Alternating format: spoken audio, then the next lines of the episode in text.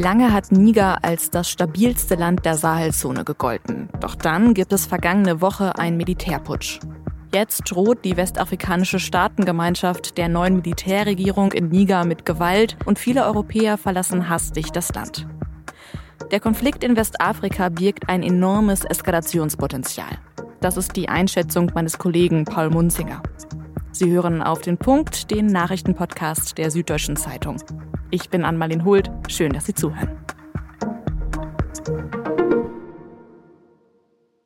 Eigentlich dürfen in der nigrischen Hauptstadt Niamey gerade keine Flugzeuge starten oder landen.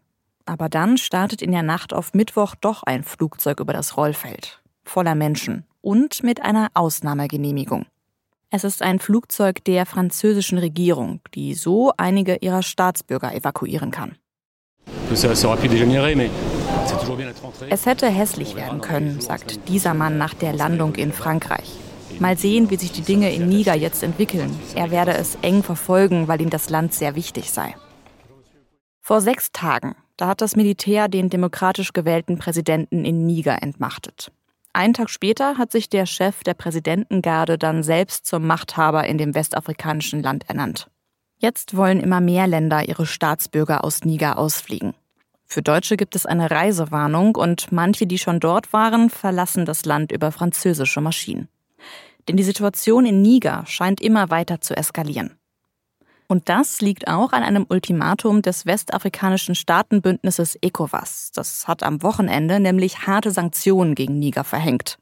Und gesagt, wenn der festgenommene nigrische Präsident nicht in einer Woche freikommt und wieder eingesetzt wird, dann würden die anderen Staaten notfalls mit Gewalt eingreifen. Das wäre eine Kriegserklärung. So sehen das zumindest zwei Nachbarländer von Niger, Burkina Faso und Mali, deren Regierungen selbst durch Staatsstreiche an die Macht gekommen sind. Die haben das ECOWAS-Bündnis auch nochmal explizit davor gewarnt, in Niger einzugreifen. Ist das jetzt nur ein politisches Kräftemessen? Oder könnte die Lage wirklich auch grenzübergreifend eskalieren? Das habe ich Paul Munzinger gefragt, den Afrika-Korrespondenten der Süddeutschen Zeitung. Paul, bevor wir aufs Politische gucken, schauen wir vielleicht erstmal auf die Menschen in Niger. Wie geht's denn denen seit dem Militärputsch? Das ist natürlich von außen sehr schwer zu sagen, aber dass es für die Menschen in Niger, wie oft bei solchen Krisen, natürlich besonders schwierig ist, was da über ihre Köpfe hinweg entschieden wird, ist natürlich ganz offensichtlich. Die westlichen Staaten haben ja jetzt auch viele Gelder gestrichen, in der Entwicklungszusammenarbeit vor allem. Es gibt jetzt offensichtlich auch weiträumige Stromausfälle in Niger, die die Militärregierung darauf schiebt, dass Nigeria ihnen gewissermaßen den Strom abgedreht hätte. So oder so, für die Zivilbevölkerung im Land ist das natürlich eine sehr komplizierte und schwierige Situation. Die ersten Länder haben ja jetzt auch ihre Bürger aus Niger evakuiert. Ist es denn für Nicht-Niger gerade sehr gefährlich vor Ort? Das ist nicht mein Eindruck bisher. Es gibt viele Regionen des Landes, in denen es schon vor dem Putsch extrem gefährlich war, auch für die Niger. Es gibt gerade im Westen des Landes, aber auch im Süden des Landes mehrere terroristische Gruppierungen, die da unterwegs sind und die auch wirklich für Angst und Schrecken sorgen, die viele Leute in die Flucht jagen und Dörfer überfallen. Das heißt, gefährlich ist dieses Land auch davor schon gewesen, vor dem Putsch. Bisher sind die Demonstrationen, die es auch in der Hauptstadt Niamey gab, zumindest ohne Blutvergießen im größeren Maßstab ausgegangen. Also die Sicherheitslage war davor schon ziemlich prekär und das ist sie natürlich immer noch und es wird natürlich nicht einfacher. Was bewegt denn jetzt dann die europäischen Staaten, ihre Bürger auszufliegen? Man weiß nicht, wie es weitergeht. Man weiß nicht, ob da jetzt eine Eskalation droht. Und man geht jetzt natürlich erstmal auf Nummer sicher. Wenn die Deutschen und vor allem die Franzosen dann ausgeflogen werden, dann heißt es natürlich auch, dass man aus Sicht der westlichen Regierungen dieses Land nicht mehr für sicher hält. Und dafür gibt es ja auch jede Menge Gründe gerade. In Niger ist die neue Militärregierung jetzt ja seit fast einer Woche im Amt. Was hat sie denn so schon verändert seit ihrer Machtergreifung oder im Land umgesetzt? Also zunächst mal hat sie in dem Moment, wo sie die Regierung gestürzt hat, ja praktisch Tabula Rasa gemacht, hat die Verfassung außer Kraft gesetzt, alle Institutionen des Landes außer Kraft gesetzt und Was sie bisher so tatsächlich gemacht hat, ist natürlich schwer von außen zu beurteilen. So richtig viel zu sehen ist noch nicht.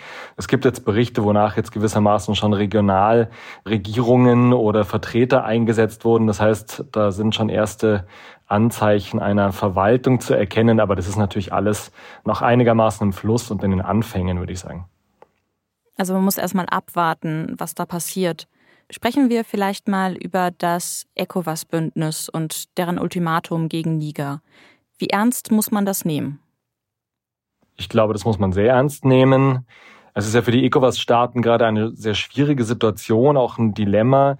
Es hat ja in den letzten drei Jahren eine ganze Reihe von Putschversuchen und auch drei erfolgreiche Putsche gegeben in Mali, in Burkina Faso und in Guinea. Und alle diese Putsche hat man natürlich verurteilt von ECOWAS-Seite aus und hat auch Sanktionen verhängt.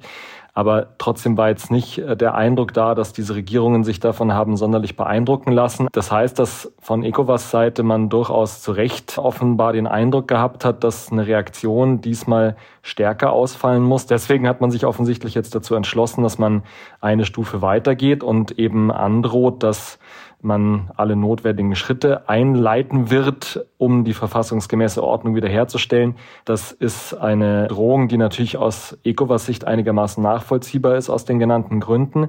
Aber natürlich ist es eine Drohung, die ein enormes Eskalationspotenzial in der Region jetzt mit sich bringt. Mali und Burkina Faso haben ja sofort reagiert und haben gesagt, wir würden eine Intervention in Niger auch auf uns beziehen. Also das wäre dann schon ein ausgewachsener Regionalkonflikt oder Regionalkrieg, der da droht. Soweit sind wir natürlich noch lange nicht, weil es auch die Diskussion gibt, ob ECOWAS eigentlich bereit und auch in der Lage wäre, diese Intervention überhaupt durchzuführen. Das heißt also, diese Drohung wahrzumachen. Darüber wird natürlich gerade viel nachgedacht und auch viel spekuliert. Aber wie würde das denn aussehen, wenn sich dieser Konflikt jetzt ausweitet? Also wenn ECOWAS wahrmacht mit dem, was sie jetzt angedroht haben, wäre das dann ein offener Krieg zwischen den Staaten in Westafrika? Das muss man abwarten. Das kann ich natürlich aus meiner Perspektive jetzt noch nicht sagen. Die Fronten wären ja vorgezeichnet. ECOWAS auf der einen Seite, wobei man ja sagen muss, Rumpf ECOWAS, also die Staaten, die da noch übrig sind, die eben noch nicht ausgeschlossen worden, weil es da Putsche gegeben hat. Und auf der anderen Seite hätte man dann im Moment, wenn das alles so wahrgemacht wird, wie es angedroht wird, Mali, Burkina Faso und Niger, also die gesamte Region wäre da involviert, sollte das so kommen. Und diese Region ist natürlich auch leicht entzündlich. Es gibt da jede Menge Konflikte, es gibt da jede Menge Terrorgruppen, es gibt auch eine historische Frontstellung gegenüber den englischsprachigen und französischsprachigen Teilen dieser Region, die ja auch innerhalb von Ländern teilweise sich gegenüberstehen. Also da ist jede Menge Sprengstoff drin und deswegen wird jetzt auch natürlich mit großer Spannung dahingeschaut, was da passiert und ob es diese Eskalation tatsächlich gibt. Ist es denn ein Zufall, dass Burkina Faso und Mali auch gerade vom Militär regiert werden. Also die haben ja auch in jüngster Zeit einen Putsch erlebt. Hängt das mit deren empörter Reaktion da zusammen? Das hängt natürlich zusammen. Ich habe ja vorhin schon erklärt, dass ECOWAS das Gefühl zu haben scheint, dass sie auf die Putsche in der Vergangenheit zu milde reagiert haben und jetzt da klarer einen Riegel vorschieben wollen, klarer abschrecken wollen, auch natürlich in den jeweils eigenen Ländern. Insofern ist das natürlich eine Ansage nicht nur an Niger, sondern an alle Putschregierungen in der Region, also eben auch an Mali und Burkina Faso. Also es ist das Gegenteil von einem Zufall. Die fühlen sich meiner Meinung nach absolut zu Recht von diesem Ultimatum auch selber angesprochen. Jetzt ist der Präsident von Tschad nach Niger gereist und er hat angekündigt, er würde versuchen, da zu vermitteln in den Konflikt. Wie realistisch ist denn, dass er das ganz alleine schafft? Meiner Einschätzung nach ist es nicht sonderlich realistisch. Die Hoffnung besteht ja durchaus, auch auf Seiten des Westens und eben auch auf Seiten von ECOWAS, dass man eben mit genug Druck auf die neuen Machthaber in Niger da noch irgendwie ein Einlenken oder sowas erreichen kann. Danach sieht es überhaupt nicht aus. Bisher geben die sich absolut selbstbewusst und absolut nicht bereit einzulenken oder irgendwie die Macht zurückzugeben an die Regierung. Es gibt ja jede Menge Putsche, die scheitern und die schiefgehen, aber meistens ist es so, dass die unmittelbar nach dem Versuch scheitern.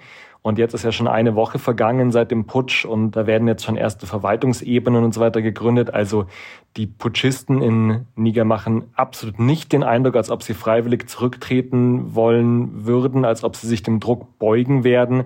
Das heißt also diese Vermittlungsversuche, es ist natürlich absolut notwendig und richtig, die zu unternehmen, aber dass das besonders viel Aussicht auf Erfolg hätte, sehe ich jetzt nicht. Danke dir, Paul, für deine Einschätzung. Danke dir. Der ehemalige US-Präsident Donald Trump soll am Donnerstag vor einem Gericht in Washington erscheinen. Und zwar, weil am Dienstag eine historische Anklage gegen ihn bekannt wurde. Trump wird jetzt nämlich vorgeworfen, dass er versucht haben soll, die letzte US-Wahl zu beeinflussen.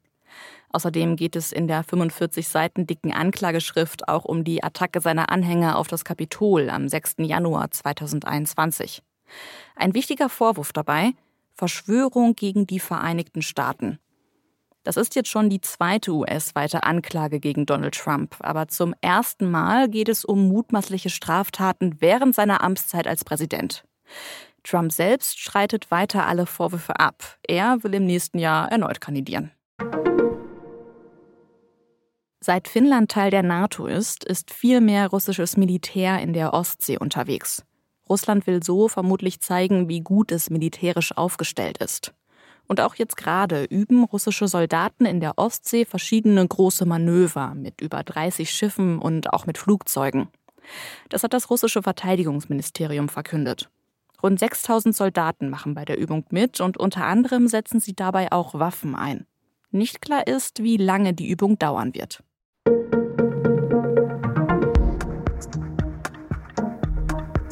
Es geht um Hackerangriffe und Anschläge. Darum, dass in Deutschland Menschen eingeschüchtert wurden, und zwar von russischen Geheimdiensten. Lange konnten die hier bei uns ungeniert und brutal agieren. Das zeigt eine Recherche meines Kollegen Georg Maskolo. Was er genau dabei herausgefunden hat und wie sich das jetzt ändern soll, das erzählt er in der neuen Folge unseres Recherche-Podcasts Das Thema. Die finden Sie überall, wo es Podcasts gibt oder auf sz.de slash das-thema. Redaktionsschluss für Auf den Punkt war 16 Uhr. Produziert hat die Sendung Jakob Anu. Danke dafür und Ihnen vielen Dank fürs Zuhören und bis bald.